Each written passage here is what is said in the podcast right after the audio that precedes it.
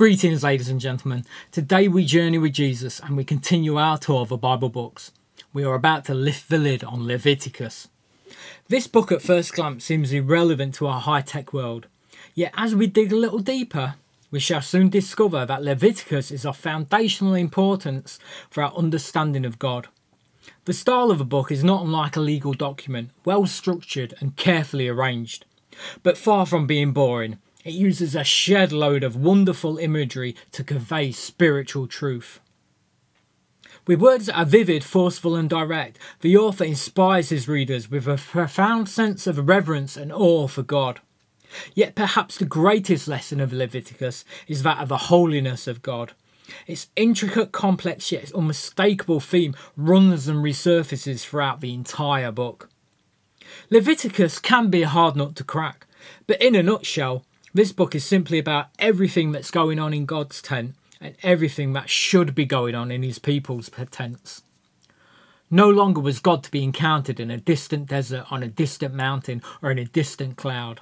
God is now abiding in his tabernacle tent, and as he had spoken from a mountain, so now he will speak from a mercy seat. As Exodus talks about God's approach to man, Leviticus now replies and talks about man's approach to God. Thus, the opening chapters give instructions for offering sacrifices, which were the acute symbols of repentance and obedience.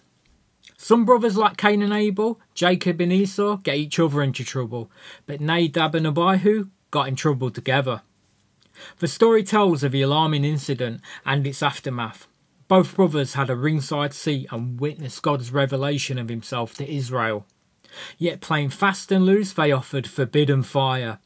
Not hearing, they end up feeling, as God answered the false with the real. They were struck to death, so all around were struck with horror. Onward we go, and the main body of the Levitical law was given rules and regulations that fit together to form one whole. God was about to tell his people how to live Sunday to Friday, not just what to do on Saturday. From public to private, the kitchen to the courtroom, the bedroom to the boardroom. God's holiness was to be mirrored and woven into everyday life. So we leave Leviticus in times of celebrations, times which led God's people to reconnect with Him, to reflect on His past goodness, and to renew their trust in Him for the future. Leviticus ends on a high note, testifying to a faith not of law, but of grace, not of duty, but of love. That's all, folks. The next time we meet like this, we should be doing our maths and taking note of a book of numbers. But until then, Leviticus serves as a sketch of a masterpiece that was to be unveiled in Jesus. It shows holiness is a statement about God and a promise concerning His Spirit. Leviticus then takes us and teaches us about the seriousness of sin, the need of confession, the majesty of the law, and the grace of God. Its chapters afford inspiring counsel and inspiration and make it essential for frequent contemplation and reading.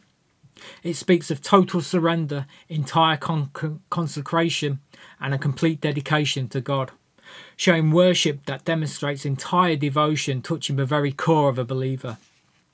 Today, Leviticus leaps into our lives and calls us again to holy living. The only question is are we listening? The answer?